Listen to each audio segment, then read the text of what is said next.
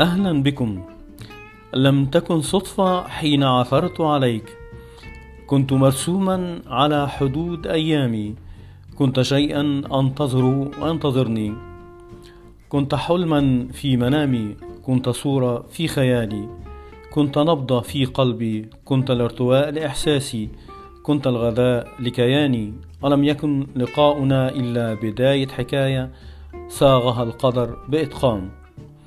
لم أعد أعرف من أنا أو من أنت، كلانا امتلك بالآخر وأصبحنا كلانا أنت وكلانا أنا، نحن لا نعرف قيمة بعضنا إلا في النهايات.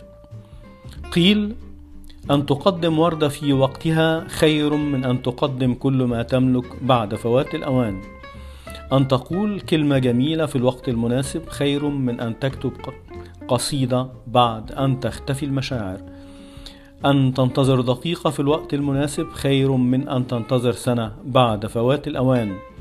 لا جدوى من أشياء تأتي متأخرة عن وقتها.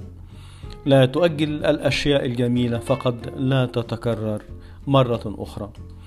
قيل عن قوانين الكرامة أن تعيش وحيدا خير لك من أن تعيش بديلا. لا تجبر نفسك على أحد ولا تجبر أحد عليك. أن تستند على عصا أفضل لك من أن تستند على كتف لا يريدك.